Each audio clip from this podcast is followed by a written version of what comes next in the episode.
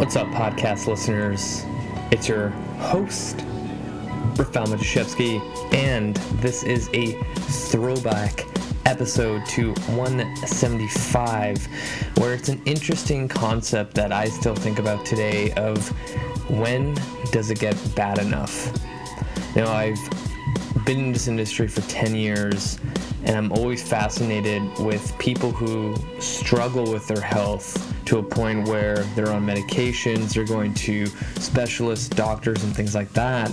And even at that point, they're not going to make the change to exercise, eat better, but rather go through more blood tests, take more medications, and at that point, I'm thinking to myself, when does it get bad enough to a point where you finally decide, okay, I'm going to make a change in my life. So, in this episode, I kind of talk about that topic. So, hopefully, enjoy it. As many of you have might have listened to this episode already, but damn, like this thing, this podcast has been going on for three years. So, I want to bring this back up to the surface and shed some light on this topic. So, here we go. This episode, we are going to talk about some serious shit that's been on my mind lately, and it's kind of been, you know, burning up inside me for a while because I've been seeing it with some people that I know, some people that I've trained, and the question is when does it get bad enough? You know, I think a lot of times with the general population, when it comes to fitness and health, the jump into it almost too late. You know, they get to a point where a disease takes over their life, uh, arthritis takes over their life, some sort of major injury that there's no like return to a normal life, and they're just forced into a situation where they need to move better, feel better, eat better. And sometimes people put themselves in these positions, you know, by their own intentions, by their own actions. You know, it's not like, you know, diabetes runs in your family and you go to your regular checkup and you've been fairly active, fairly, you know, eating healthy, and you were diagnosed with it and you're like, oh shit, now I got to deal with it. A lot of times people put themselves in these positions and you know, it kind of breaks my heart because it's like it's something that you could have prevented. And you know, one of the examples I always give, but and I know it's not the same, so some some of you might just be like, ah, fuck it, you don't know what you're talking about. But you know, every morning we wake up to brush our teeth, but we're not super pumped to do it. But we know we have to because if we don't, we get cavities and we have to go to the dentist, and that's always an unpleasant visit. And you know, I'm not talking about fitness and health has to be this grueling thing where you're constantly pushing yourself into the gym, eating out of Tupperware containers, and hating yourself. It's the bare minimum for life, for health. Because in this day and age, this world we live in, it's not designed for our bodies. We sit all the fucking time. Everything is fast, everything is easy to get so then when it comes to something like fitness and health, where you actually put effort into it, we get so turned off by it, put off, or like, no, this is stupid. And, you know, I've seen so many situations where just moving, like I've said this a bunch of times on my show, that I've seen so much success with people that have been with me for a long time doing one time a week.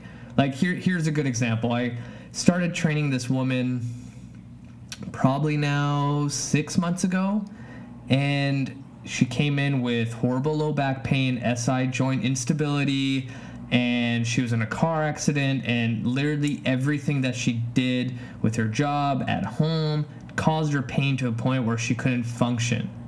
And I told her, you know, we're gonna start really slow, one day a week. If you give me one day a week for at least three months, you will see some improvement. And this happened maybe a month ago where I got her deadlifting with a kettlebell that was 35 pounds. She did eight perfect reps. She was so freaking happy that she was able to do that with no pain. She could feel it in her hamstrings and glutes. And she almost cried. Like she was so happy not to feel the pain that she would always feel on that one side of her low back where her SI joint tends to flare up. She's like, honestly, I can't thank you enough for making me feel this way. Like, that's some powerful shit. Like, just to be pain free. Like, that's crazy. And all she was doing was showing up one day a week consistently. You know, and another thing that she told me was like she went on this long trip that she was really, really excited about, but at the same time really worried about. Cause she was had to go on a plane, sit for I think 13 hours, and she's like, I honestly don't know if I'll be able to do it without being in pain. And when she came back from her trip, she's like, I have to thank you for everything you've done for me because I had no pain whatsoever on this trip. She's like, if I wasn't seeing you and I went on this trip, it would have been the worst experience of my life. Like, that's the power of exercise. For someone who is in so much pain, just dedicated one hour a week to feel better.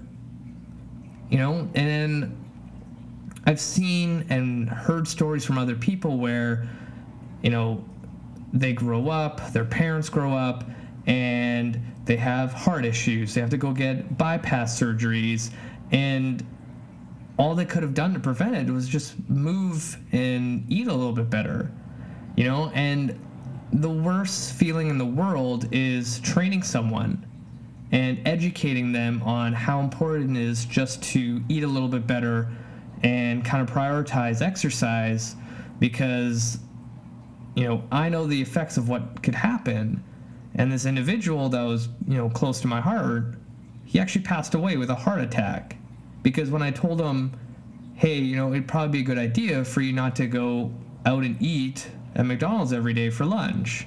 Like there's so many other options you can do that's out there that will be fast because I know you're busy that won't, you know, destroy what's going on on the inside.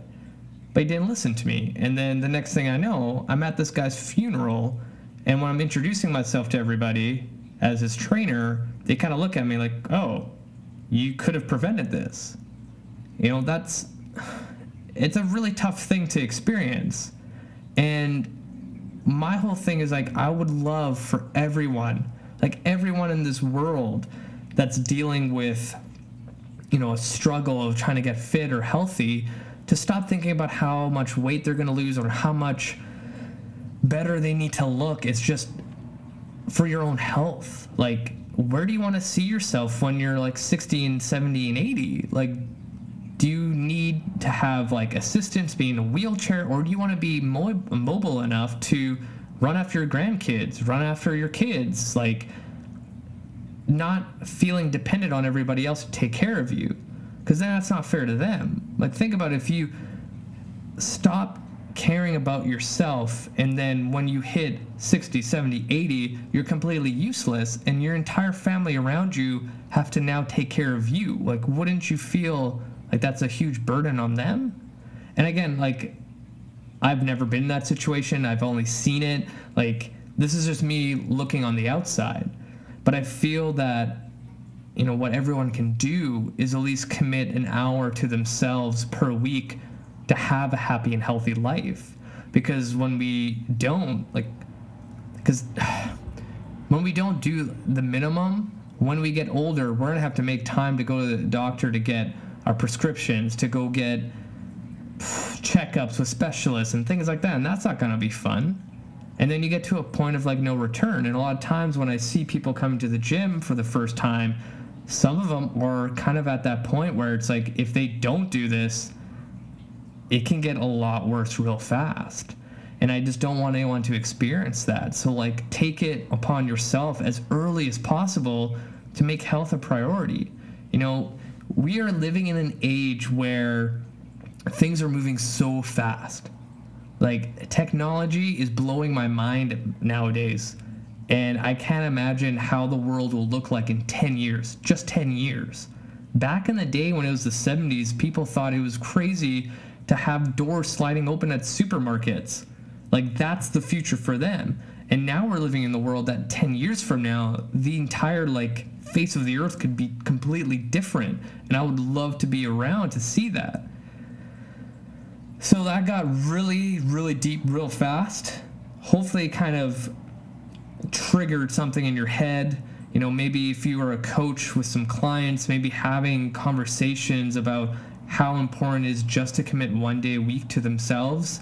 Like, I never, ever push people to do more than one day a week.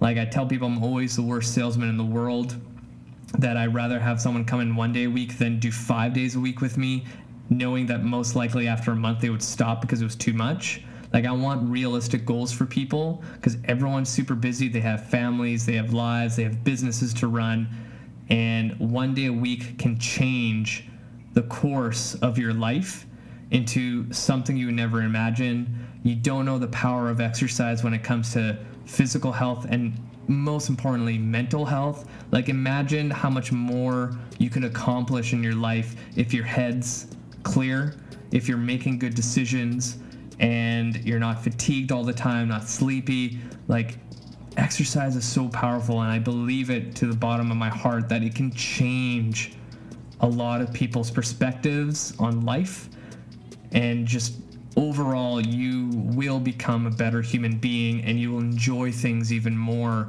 than you do right now. So I'm going to leave it at that. We got deep.